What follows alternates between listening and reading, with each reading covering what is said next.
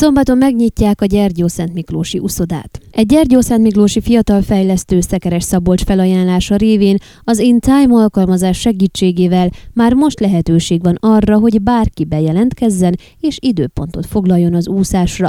Fontos ez, hiszen kisebb kapacitású létesítményről van szó, Egyszerre 65 főnél többen nem tartózkodhatnak az uszodában teljes kihasználtság mellett sem.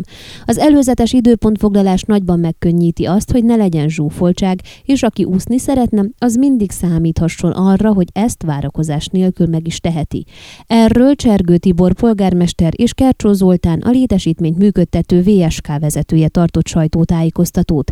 Megtudtuk, telefonon is lesz lehetőség időpontfoglalásra, szombat reggel 8-tól lesz elérhető, a 0748 68 95 65-ös telefonszám.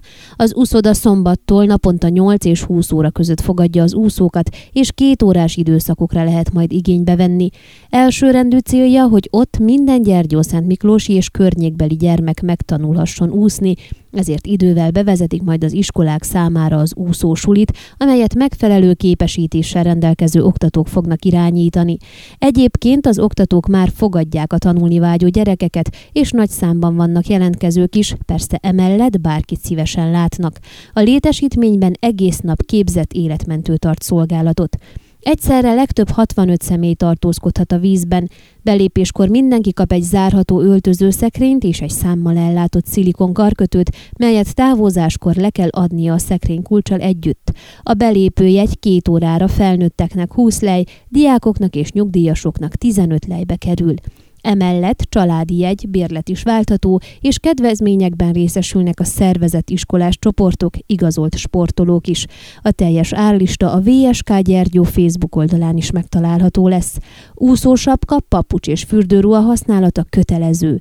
19 parkolóhely áll a vendégek rendelkezésére, a parkoló a Makkos utcából közelíthető meg.